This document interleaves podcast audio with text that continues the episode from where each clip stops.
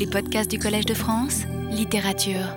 Bonjour, nous sommes aujourd'hui à peu près à la mi-temps de ce cours, après une semaine d'interruption, et on va donc aller à l'essentiel dans cette seconde moitié, comme on me l'a réclamé, euh, c'est-à-dire, à mes yeux, aller vers euh, une analyse de l'émergence de la subjectivité moderne, euh, l'invention du moi dans les essais, si vous voulez,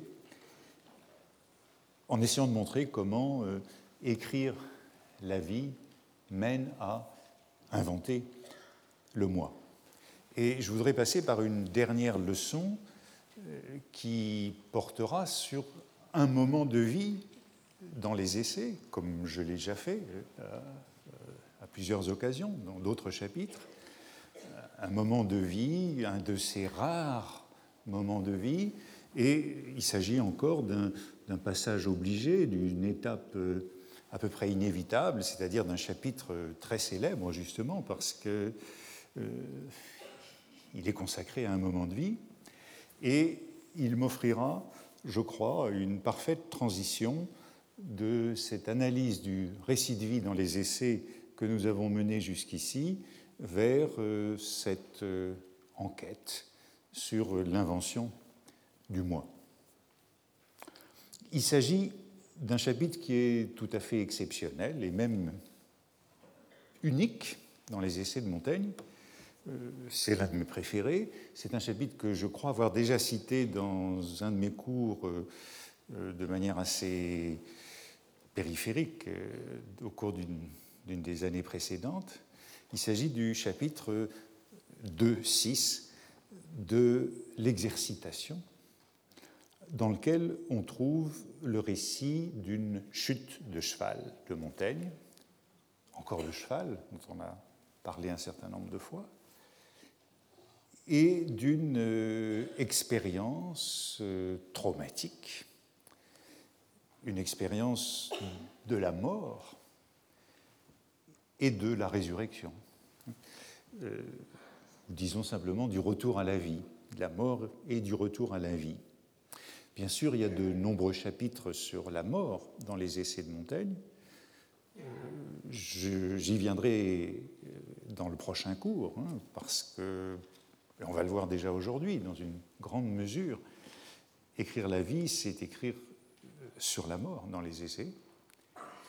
Mais la plupart de ces nombreux chapitres qui parlent de la mort partent des livres de Sénèque, euh, de Cicéron, de bien d'autres, notamment Que philosopher, c'est apprendre à mourir, que j'évoquerai la semaine prochaine, ou encore Que le goût des biens et des maux dépend en bonne partie de l'opinion que nous en avons, chapitre que j'ai cité euh, il y a quelques séances à propos d'anecdotes, de, petits récits, petits éléments de récit insérés.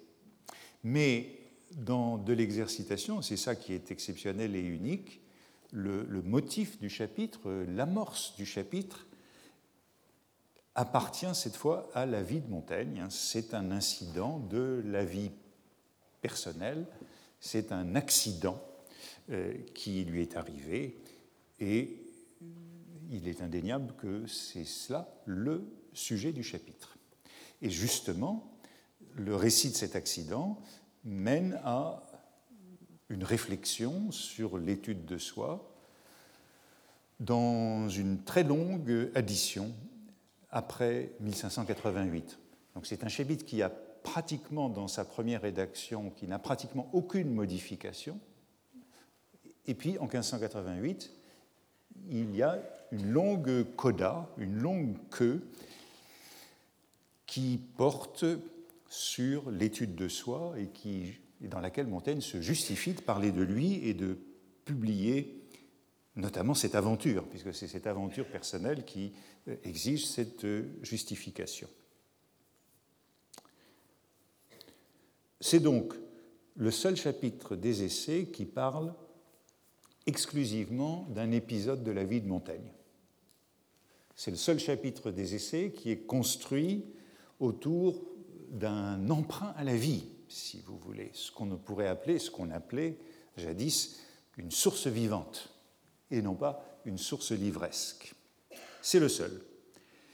Jusque-là, et dans les petits moments que j'avais évoqués jusqu'ici, euh, c'était assez anecdotique.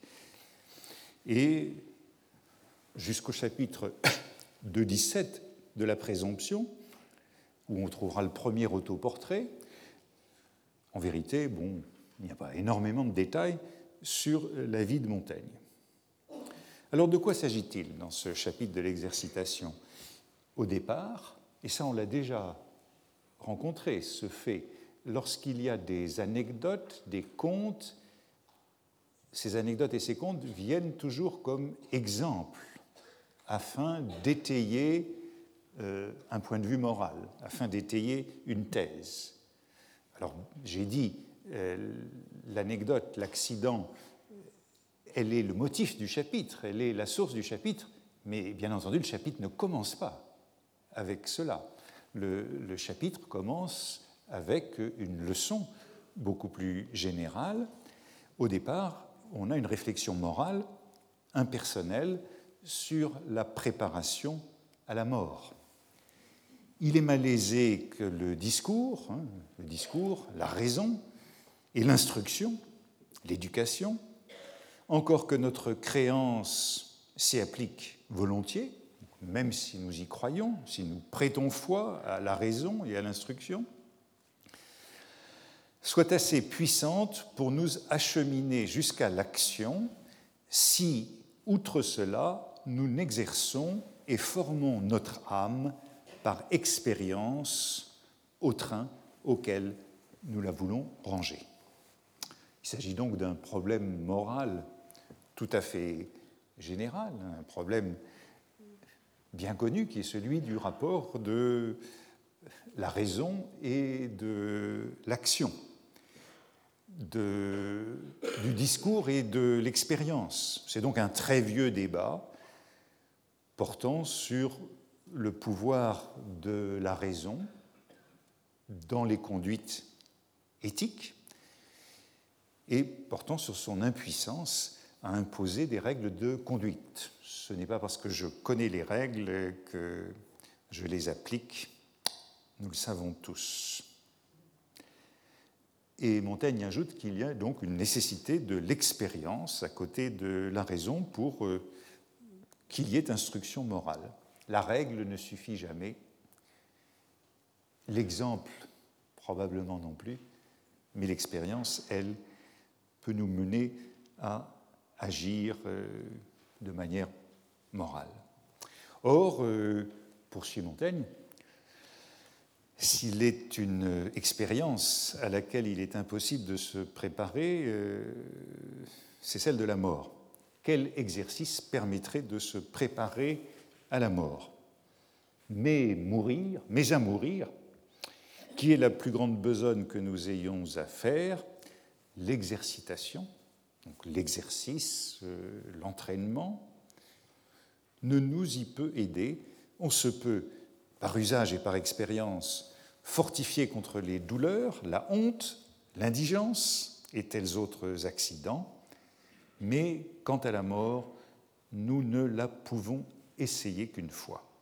Nous y sommes tous apprentifs quand nous y venons. Et vous pouvez remarquer ici l'importance de ce verbe essayer. Hein. Nous ne la pouvons essayer qu'une fois et euh, nous allons nous apercevoir que le verbe essayer est très fréquent dans ce chapitre et que cette euh, fréquence n'est peut-être pas sans rapport avec le titre même des essais de Montaigne et en tout cas lui donne un certain sens. Nous ne la pouvons essayer qu'une fois, nous ne pouvons pas nous y préparer par l'expérience. Et le chapitre commence, euh, à l'habitude de Montaigne, dans le livre 1 et 2, par des exemples livresques. Ceux qu'il a pu trouver euh, dans l'Antiquité de philosophes, de sages, qui, dit-il, ont bandé leur esprit pour voir que c'était de ce passage. Il y a un certain nombre de cas dans l'Antiquité d'hommes sages à l'article de la mort qui se sont concentrés sur ce passage pour euh, observer l'évanouissement de l'âme, par exemple. Mais Montaigne ajoute, euh, ils ne sont pas revenus pour nous en dire les nouvelles. Hein. Autrement dit, cette euh, sagesse de ceux qui, se sont, qui ont bandé leur esprit pour observer le passage, c'est une sagesse dont on n'a pas de leçons à tirer, on ne peut pas profiter de ces leçons. Mais Montaigne est en désaccord avec cette thèse, avec euh, l'idée qu'il n'y a pas de préparation possible à la mort, pas d'expérience, pas d'essai de la mort possible. Et il fait valoir euh, qu'il y a du moins des états voisins de la mort, et il y a un voisinage de la mort et quelques expériences qui peuvent nous en rapprocher. Et la première qu'il évoque, c'est celle du sommeil. Alors le sommeil, là aussi, on peut ajouter que c'est un topos depuis l'Antiquité, cette euh, proximité du sommeil et de la mort, ce sommeil dans lequel nous tombons tous les soirs de manière euh, indifférente. Nous perdons conscience sans nous rendre compte de l'importance de, ce fait. Et cet intérêt pour le sommeil, même si je dis c'est un, c'est un topos, euh, néanmoins c'est le signe de l'intérêt de Montaigne, et on va le voir qui se développe dans ce chapitre, mais bien ailleurs. C'est un signe de l'intérêt de Montaigne qui est original et qui est, je crois qu'on peut dire, moderne, pour tous les phénomènes relatifs euh, aux états de conscience, à l'inconscient, si l'on veut, à l'inconscience en tout cas, à la perte de conscience ou au retour de la conscience. C'est ce qu'on pourrait appeler les états intermédiaires de la conscience, euh, ceux dans lesquels euh, la volonté est relâchée. Montaigne s'intéresse beaucoup à tout ce qui échappe au contrôle de la raison, au contrôle de l'intention, notamment euh, dans le chapitre de la force de l'imagination, déjà évoqué et auquel nous reviendrons. Hein. Dans De la force de l'imagination, il énumère tous euh, ces phénomènes qui échappent au contrôle de l'intention, euh, notamment dans, dans le corps. Le sommeil, le rêve sont donc des objets tout à fait privilégiés. Il me semble, dit-il, après une série d'exemples hein, euh, de ces philosophes qui ont tenté d'observer le passage, il me semble toutefois, il n'est donc pas du même avis, qu'il y a quelques façons de nous apprivoiser à elle et de l'essayer. Vous voyez ce verbe qui revient. Et de l'essayer aucunement, donc de l'expérimenter de quelque manière. Nous en pouvons avoir l'expérience sinon entière et parfaite, au moins telle qu'elle ne soit pas inutile et qui nous rende plus fortifiés et assurés. Si nous ne la pouvons joindre, nous la pouvons approcher, nous la pouvons reconnaître hein, comme une place forte. Hein. Il s'agit d'une métaphore militaire ici, l'approcher, la reconnaître. Et si nous donnons jusqu'à son fort, hein, euh, le château de la mort, protégé, au moins verrons-nous et en pratiqueront les avenues, les avenues de la mort. Ce n'est pas sans raison qu'on nous fait regarder à notre sommeil même pour la ressemblance qu'il a de la mort. Il s'agit donc de pratiquer les avenues de la mort, hein, de fréquenter ce voisinage, de la reconnaître comme une place forte. Nous nous endormons chaque soir comme pour nous accoutumer à la mort éternelle. Et Montaigne réfléchit sur cette faculté de sommeil qui, dit-il, pourrait sembler inutile et contre nature. Le sommeil, à quoi ça sert? Et pour Montaigne, le sommeil, c'est un cadeau de la bonne mère nature pour nous habituer au passage définitif. Le sommeil pourrait sembler inutile et contre nature, dit-il, sinon euh, qu'il nous montre que nous sommes faits pour vivre, mais aussi pour mourir. Bon, tout cela n'est pas particulièrement original, hein, cette proximité de hypnos et thanatos, le sommeil et la mort, appartient à la mythologie grecque, pour laquelle ce sont des frères. Mais Montaigne ne s'arrête pas à cette euh, expérience quotidienne de la petite mort au moment de l'assoupissement. Mais ceux, c'est la fin de la citation, mais ceux qui sont tombés par quelque violent accident en défaillance de cœur et qui ont perdu tout sentiment, ceux-là, à mon avis, ont été bien près de voir son vrai et naturel visage. Il s'agit donc d'une expérience plus grave, plus forte que le sommeil, celle de la défaillance de cœur. Défaillance est un mot que Montaigne aime bien. La mort naturelle, c'est la défaillance de force. Ici, il s'agit d'une mort euh, violente qu'il envisage, brutale, dans la défaillance euh, de cœur. Euh, il s'agit donc de la perte de connaissance, de la perte de sentiment, euh, de l'étourdissement. L'autre mot que Montaigne donne à, euh, à ce coma, c'est l'étonnement, comme on est frappé par la foudre. L'étonnement. On verra que Montaigne utilise beaucoup ce terme également. Donc, il s'agit d'une expérience violente, non pas comme l'endormement, mais euh, la perte brutale de sentiments, de connaissances, de conscience, l'évanouissement. Là aussi, je crois qu'on peut peser la nouveauté de l'approche qui est celle de Montaigne, puisque tout cela va mener à une réflexion sur la subjectivité, sur le moi, euh, il faut bien constater que Montaigne commence à y réfléchir à partir de son absence, à partir du moment où on n'est plus présent à soi-même, où euh, il y a donc perte de conscience. Et quand on lit le chapitre, on a le sentiment que Montaigne ne, en fait, ne se rend pas compte tout de suite que euh, c'est de cela qu'il s'agit. Et l'addition, d'ailleurs, la longue addition finale du chapitre, ce n'est pas de cela qu'elle parle. Ce dont elle parle, c'est d'une justification à la publication d'une étude de soi, mais très peu, très marginalement, de cette enquête sur le moi, de cette enquête sur le moi qui commence par sa perte en fait. Dans la mort, dit Montaigne, ce sont les approches qui sont à craindre, mais la défaillance brutale, la défaillance de cœur violente est telle que les approches sont épargnées.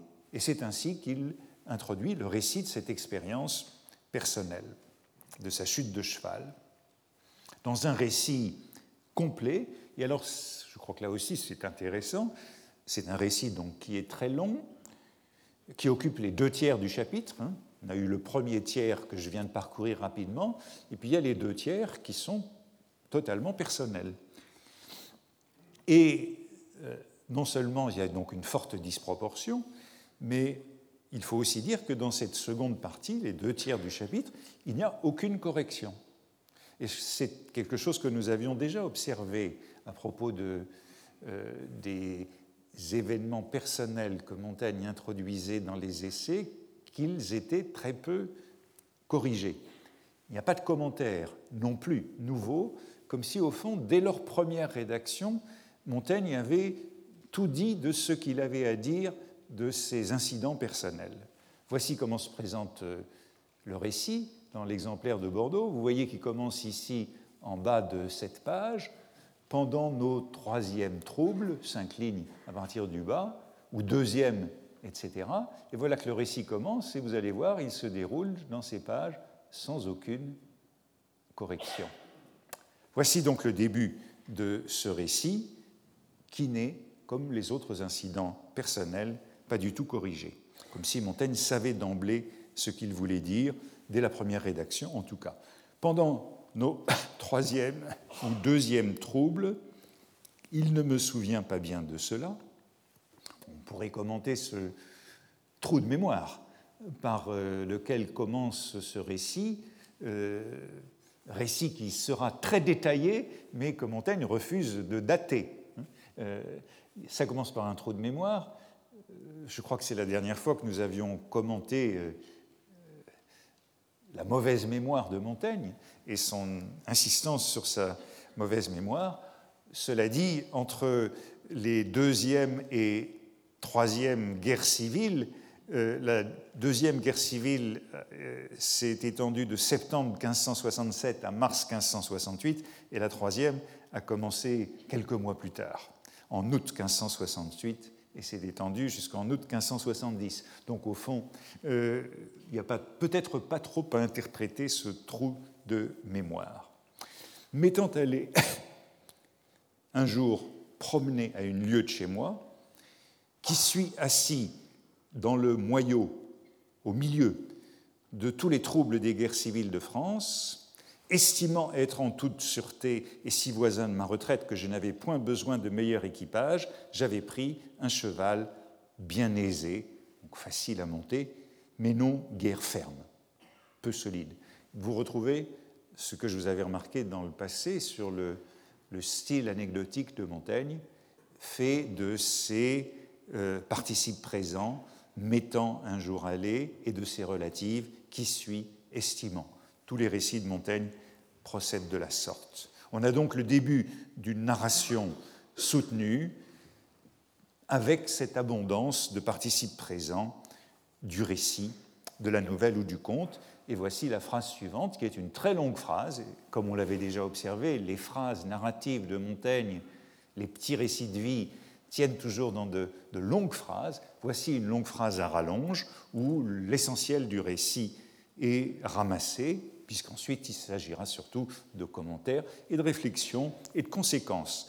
À mon retour, une occasion soudaine s'étant présentée, participe présent, de m'aider de ce cheval à un service qui n'était pas bien de son usage, relative, un de mes gens, grand effort, monté sur un puissant roussin, participe passé, roussin c'est un cheval de charge, cheval de guerre, qui avait une bouche désespérée, impossible à freiner, frais, au demeurant et vigoureux, pour faire le hardi, voici les infinitifs, et devancer ses compagnons, vint aller pousser à toute bride droit dans ma route et fondre comme un colosse sur le petit homme et petit cheval.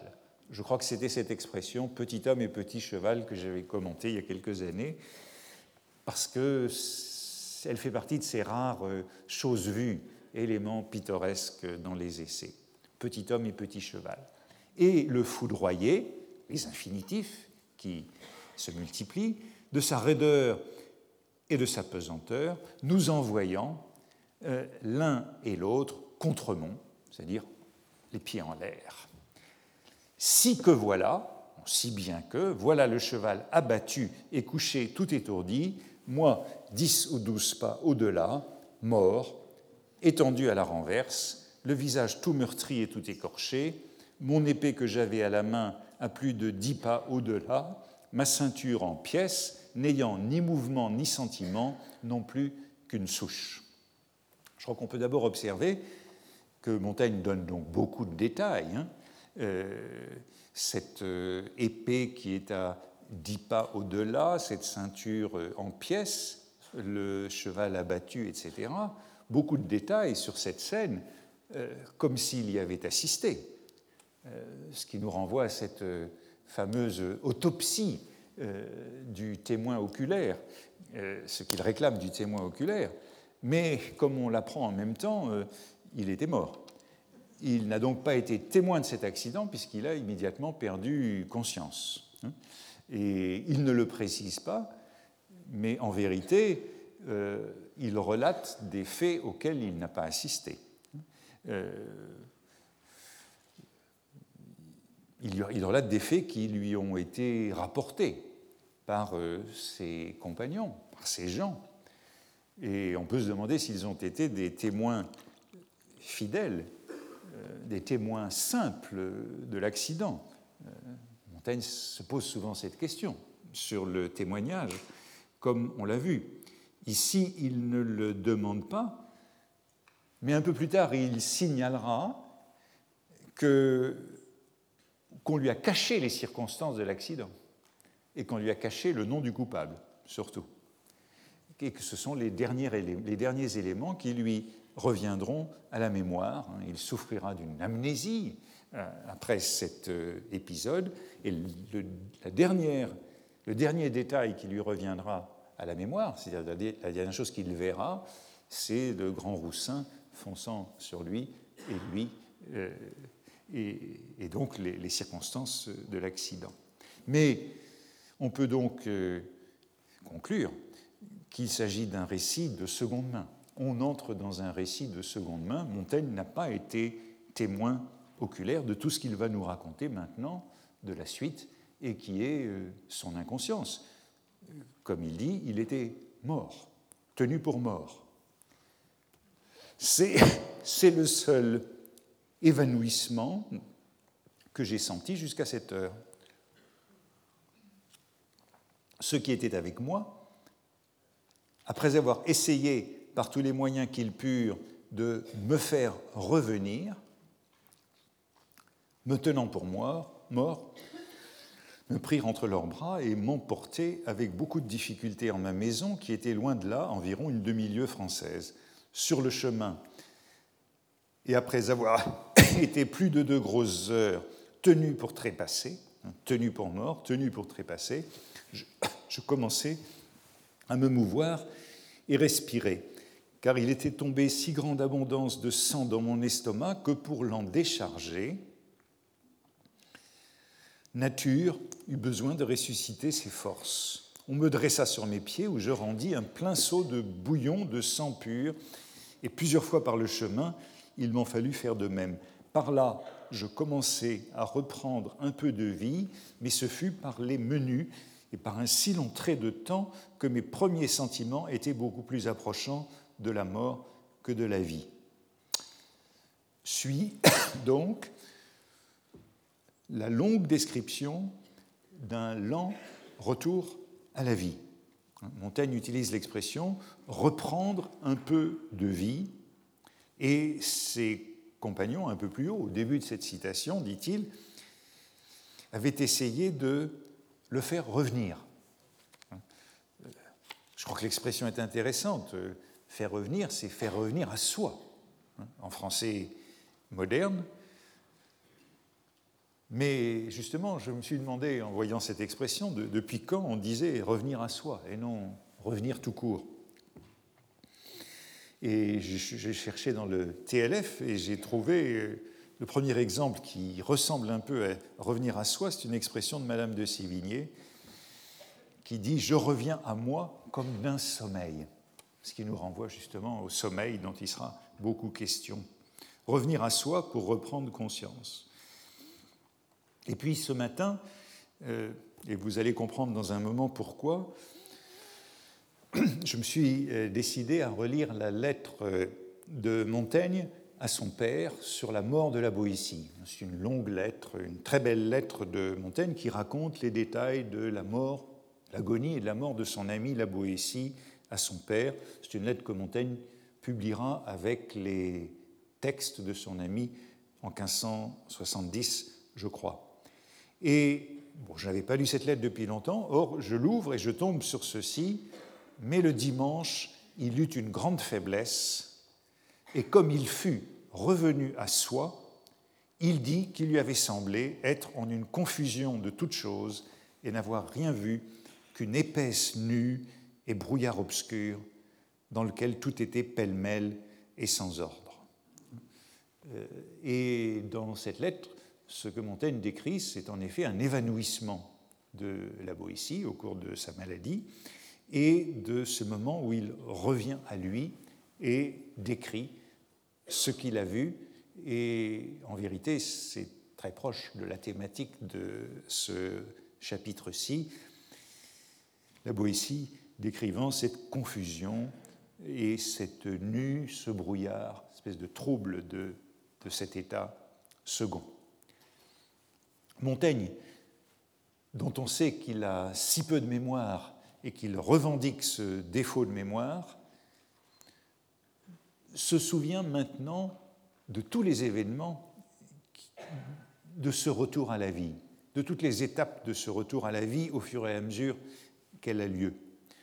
Cette recordation, dit-il, inscription dans la mémoire, que j'en ai fort empreinte à mon âme, ce sont les différentes étapes de ce retour à la vie, me représentant mon visage et son idée si près du naturel,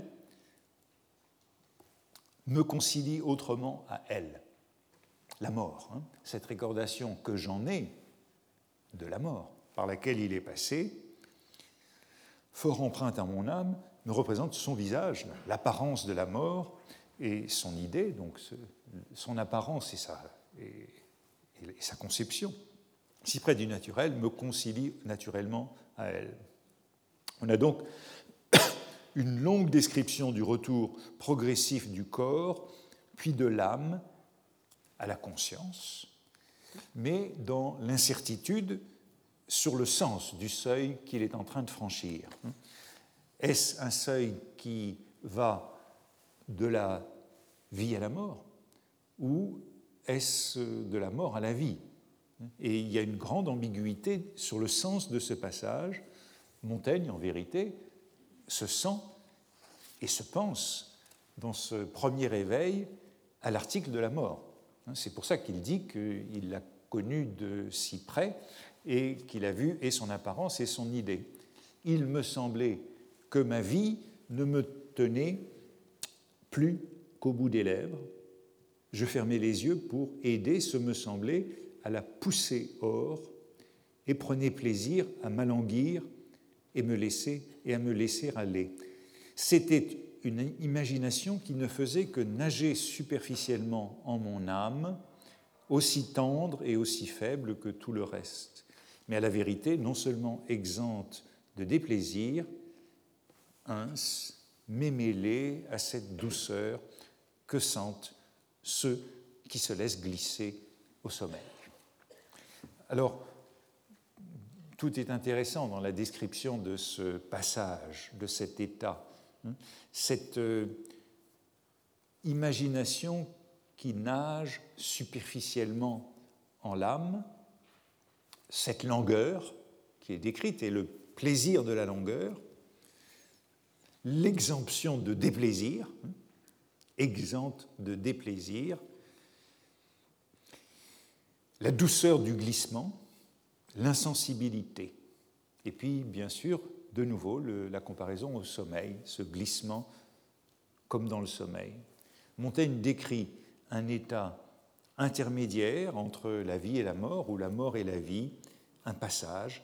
Il retrace des états de conscience par lesquels il est passé en revenant peu à peu à lui, mais dans cette ambiguïté entre retour à la vie et article de la mort. Il décrit une présence superficielle de l'esprit, mais une insensibilité physique. Or, cette expérience, et puis la méditation à laquelle elle donne lieu ici, confirme la thèse qui est la sienne sur la mort. Et vous voyez que ce qu'il confirme, c'est néanmoins fondé sur une confusion, puisqu'il y a une assimilation entre ce retour à la vie et un passage vers la mort. Je crois, dit-il, que c'est ce même état où se trouve ce qu'on voit défaillant de faiblesse, de nouveau la défaillance, défaillant de faiblesse en l'agonie de la mort, et tient que nous les plaignons sans cause. Voilà la thèse de Montaigne. Hein. Tiens, je tiens que nous les plaignons sans cause. Suivant Montaigne, à l'article de la mort, on ne souffre pas puisqu'on n'a plus connaissance. Cette euh, imagination qui nage superficiellement dans l'âme, dit-il. J'ai toujours pensé, dis-je, qu'ils avaient et l'âme et le corps ensevelis et endormis. Au moment de mourir, dit-il, j'ai toujours pensé qu'ils avaient et l'âme et le corps ensevelis et endormis. Alors, bien sûr, on pourrait faire un commentaire sur ce mot enseveli, c'est-à-dire euh, en sépulture, euh, autrement dit déjà mort. Pour Montaigne, il y a un moment qui précède la mort et où euh, l'âme et le corps sont déjà ensevelis. Et Montaigne ajoute que dans cette thèse qui est la sienne sur la mort, autrement dit qu'il y a une mort qui précède la mort, il ajoute qu'il se sépare de son ami la Boétie, de l'opinion qu'avait la Boétie sur la mort, mais euh, si on lit en effet cette lettre que je relisais ce matin, où Montaigne relate la réalité de la maladie et de la mort de la Boétie, racontée à son père. C'est pourquoi je l'ai relu ce matin, pour voir si l'opinion de la Boétie était confirmée ou non par la description que Montaigne faisait de sa mort. Dans la mort de la Boétie, Montaigne a en vérité trouvé la confirmation de sa propre thèse, déjà, sur la mort à savoir qu'il y a une perte des facultés, et notamment l'imagination, puisque, vous l'avez vu, c'est pour Montaigne l'imagination, l'instance subjective qui ressent la douleur. C'est l'imagination qui souffre.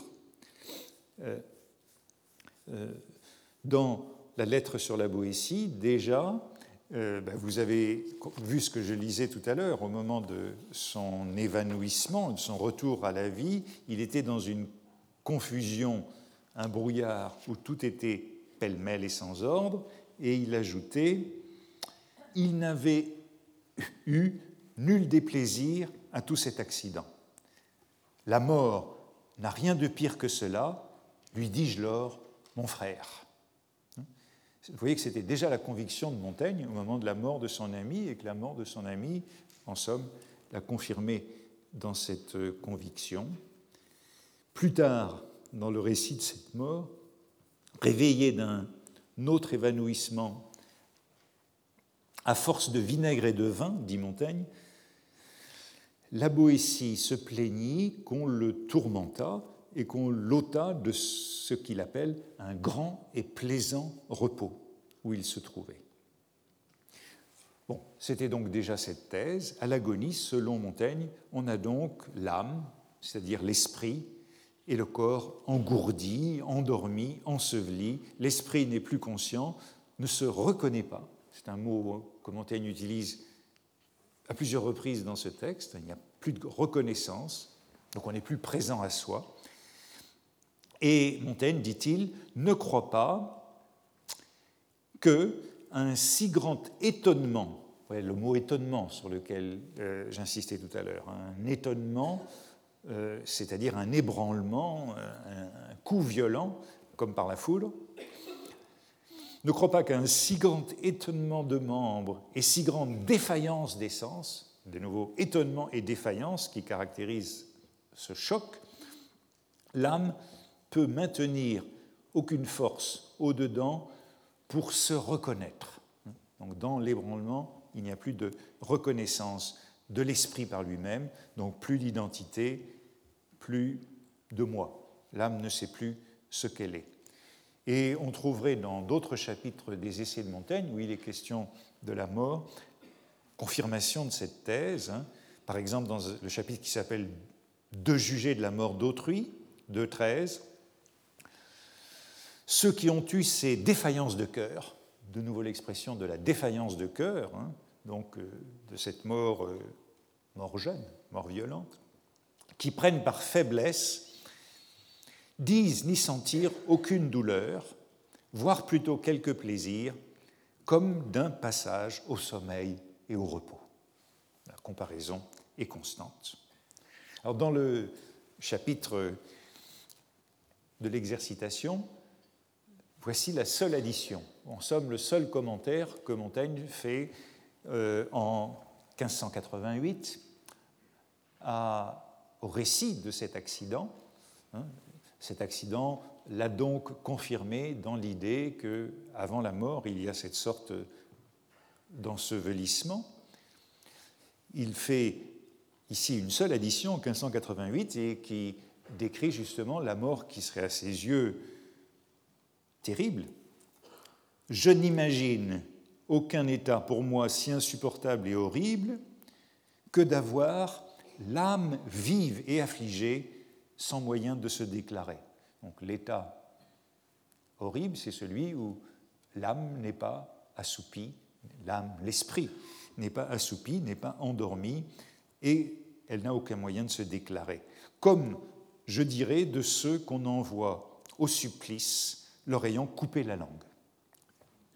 Autrement dit, une crainte euh, d'aphasie, de contradiction entre la lucidité totale de l'esprit et l'impuissance du corps. Mais ici, dans l'expérience qu'il décrit, à l'approche de la mort, l'esprit est assoupi comme le corps est insensible. Or, dit-il, à présent que je l'ai essayé par effet, la mort, je ne fais nul doute que j'en ai bien jugé jusqu'à cette heure. Sa thèse était la bonne. Cette fois-ci, il en est revenu, mais il ne doute pas que le passage soit aussi facile dans l'autre sens, avec un esprit endormi, impuissant, si vous voulez. Et suit, pour prouver cette thèse, le récit, qui là aussi est long et développé, de toutes ces actions inconscientes, involontaires, pendant euh, son évanouissement. Toutes ces actions qui ont donc été rapportées par euh, ses compagnons. Évanoui sans connaissance, il a tenté d'arracher ses vêtements, d'ouvrir son pourpoint avec ses ongles, alors que, dit-il, c'est que je ne sentais en l'imagination rien qui me blessa. C'est l'imagination, je le disais, qui, qui, souffre. Son imagination ne souffrait pas, mais il se démenait, son corps agissait sans que la volonté intervint, car, dit-il, il y a plusieurs mouvements en nous qui ne partent pas de notre ordonnance. Vous voyez comment le chapitre commence à, à digresser vers cette absence de contrôle sur beaucoup de choses de notre corps. Et la curiosité de Montaigne, son étonnement, cette fois-ci dans un sens ordinaire, pour ce spectacle qui lui a été rapporté, auquel il n'a pas assisté, pour ces réflexes qu'il n'a pas maîtrisés, qu'il n'a pas contrôlés. Et il y a une réflexion donc sur ces gestes automatiques. Par exemple, dit-il, quand on tombe, on jette les bras en avant, par un réflexe, sans y penser, par ce qu'il appelle une naturelle impulsion qui fait que nos membres se prêtent des offices et ont des agitations à part de notre discours. Nos membres se coordonnent tout seuls, s'agitent, ont des mouvements qui ne dépendent pas de la raison. Vous voyez qu'on peut être sensible au glissement du propos, qui est celui de Montaigne. Il ne parle plus tout à fait du même sujet, mais tire une autre leçon de l'accident. Il ne parle plus des avenues de la mort, mais il s'étend sur cette subjectivité intermédiaire, cette intention relâchée, ce moi flottant qui a été le sien dans cette expérience, et il s'abandonne à un long développement, beaucoup plus long que nécessaire, sur l'expérience euh, de ces gestes inconscients et du retour progressif à la conscience. Et il y a une très belle image pour décrire cet état, c'est celle du bégaiement du sommeil et des bords de l'âme. Voici comment il décrit donc cet état intermédiaire entre la veille et le sommeil comme entre la vie et la mort.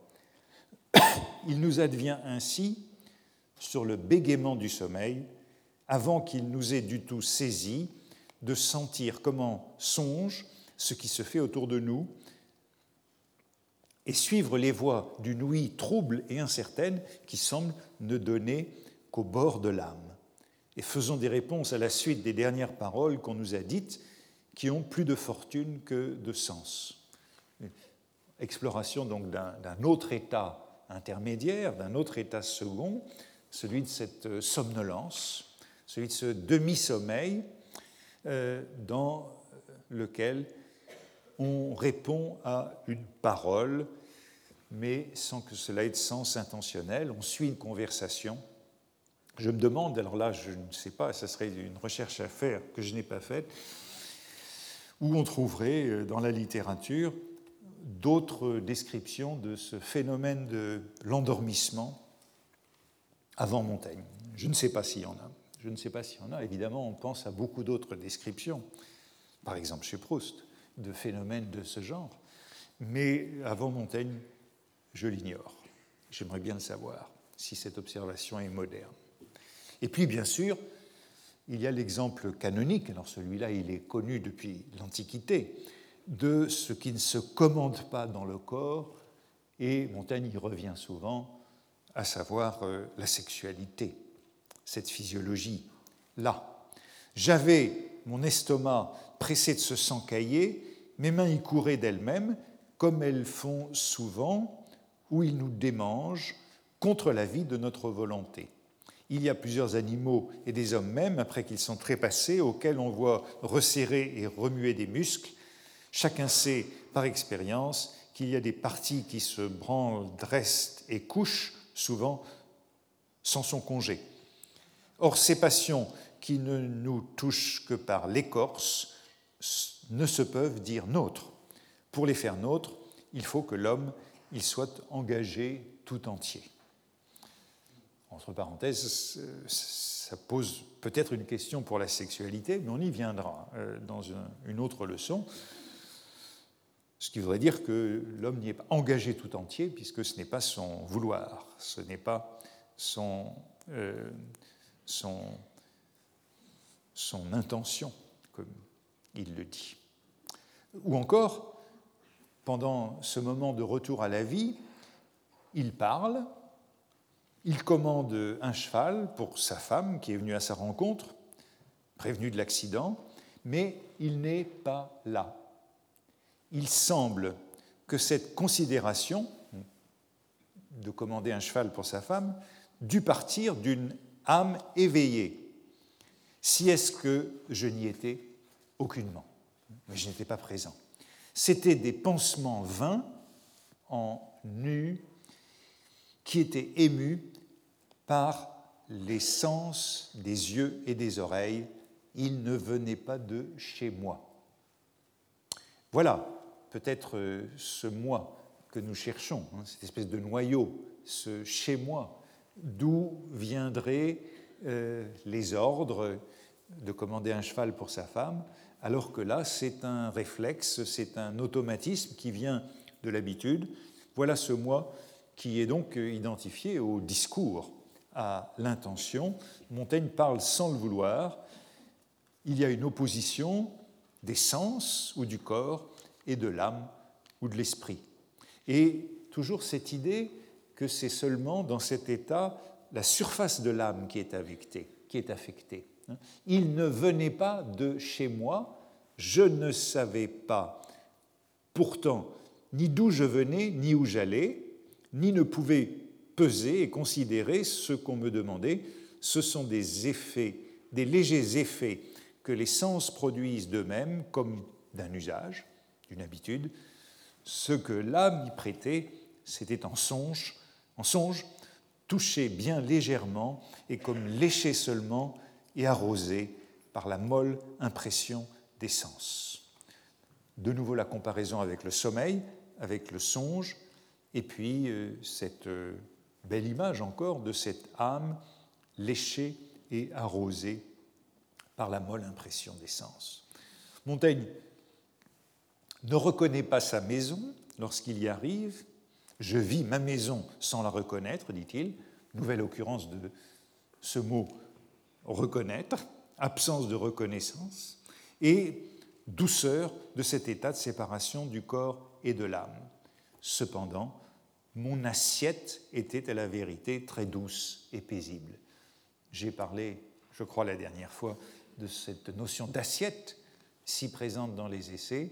Voilà l'assiette douce et paisible, cette sorte d'ataraxie, l'assiette douce et paisible, dans cette absence de sentiment. Langueur, faiblesse, mais non pas douleur. Il croit qu'il est en train de mourir, d'où l'analogie, été, dit-il encore, sans mentir, une mort bienheureuse, car la faiblesse de mon discours, de la présence du raisonnement, de la conscience, me gardait d'en rien juger et celle du corps d'en rien sentir.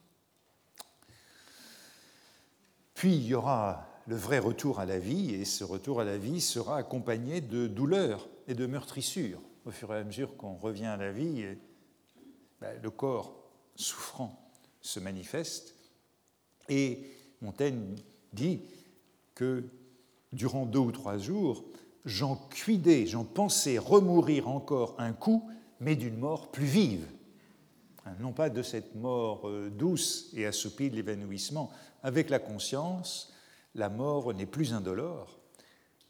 Et pourtant, l'argument n'est pas pris en compte par Montaigne, qui ajoute Et me sent encore, quatre ans après, de la secousse de cette froissure.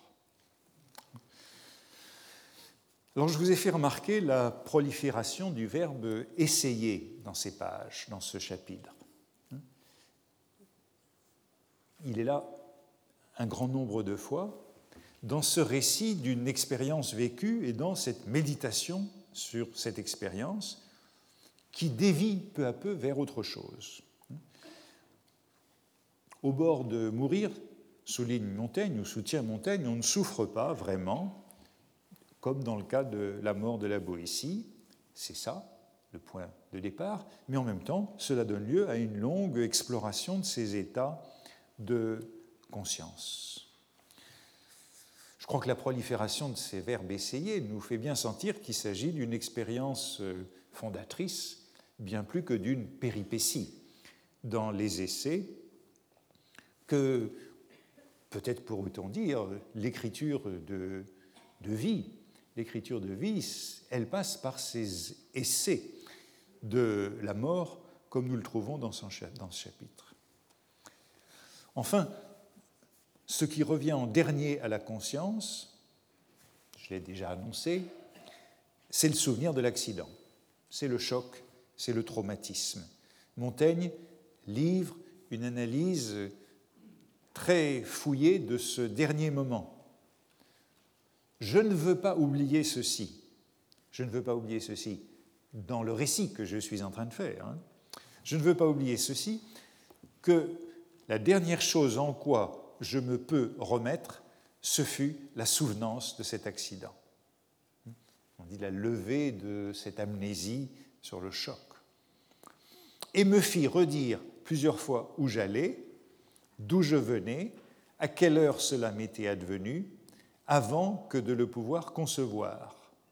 Quant à la façon de ma chute, on me l'a caché en faveur de celui qui en avait été cause et m'en forgeait-on d'autres Ce que j'annonçais il y a un moment, il fait confiance à ses témoins dans beaucoup de choses sur ce, moment d'inconscience, mais on ne lui en cachait pas moins les circonstances exactes et le responsable de l'accident.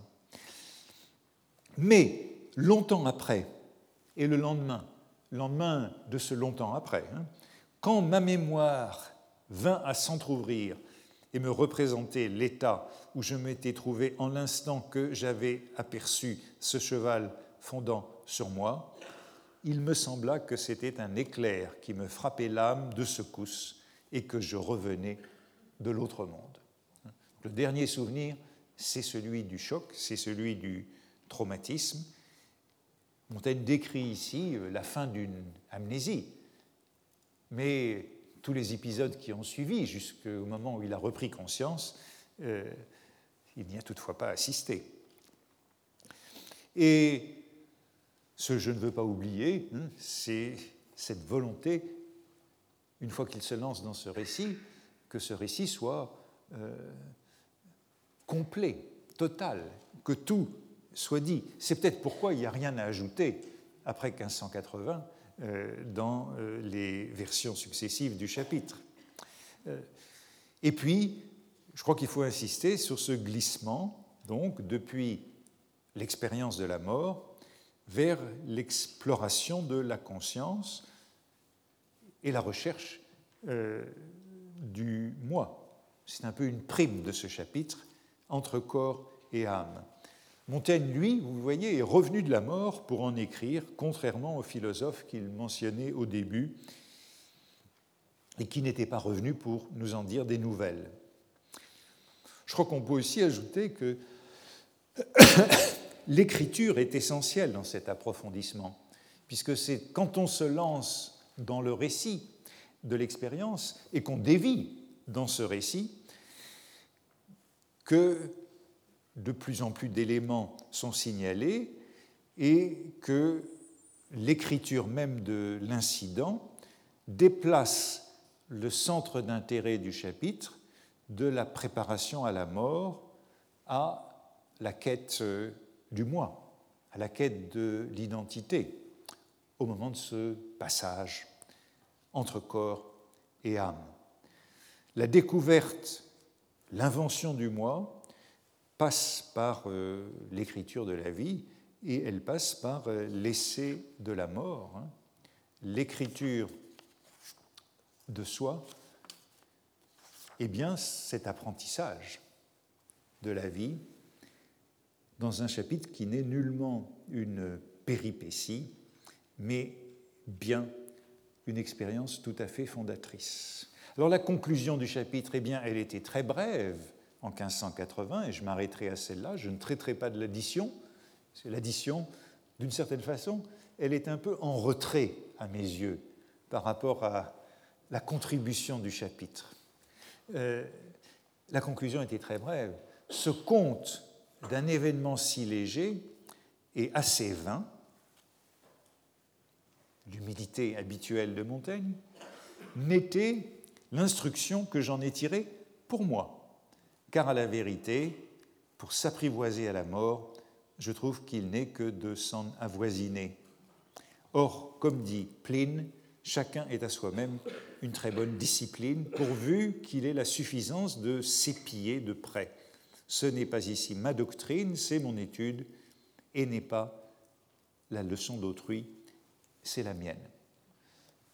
L'addition de l'exemplaire de Bordeaux, ce qu'elle visera à justifier, c'est de communiquer aux autres ce qui est sa propre leçon, son étude. Mais elle ne reviendra pas, ou à peine, sur euh, ce qui avait dépassé ce propos euh, sur cette euh, réflexion sur l'identité, la subjectivité entre la vie et la mort. Sinon, dans un petit détail, un tour de phrase que je vous cite pour conclure, où Montaigne se sont obligés de justifier, de suivre une allure si vagabonde que celle de notre esprit de pénétrer les profondeurs opaques de ses replis internes, les profondeurs opaques de ses replis internes. Au fond, c'est ça que Montaigne a observé dans ce chapitre, ce sont les profondeurs opaques et les replis internes de la conscience dans le sommeil, dans l'évanouissement et au bord de l'âme. Merci. Retrouvez tous les podcasts du Collège de France sur www.collège-de-france.fr.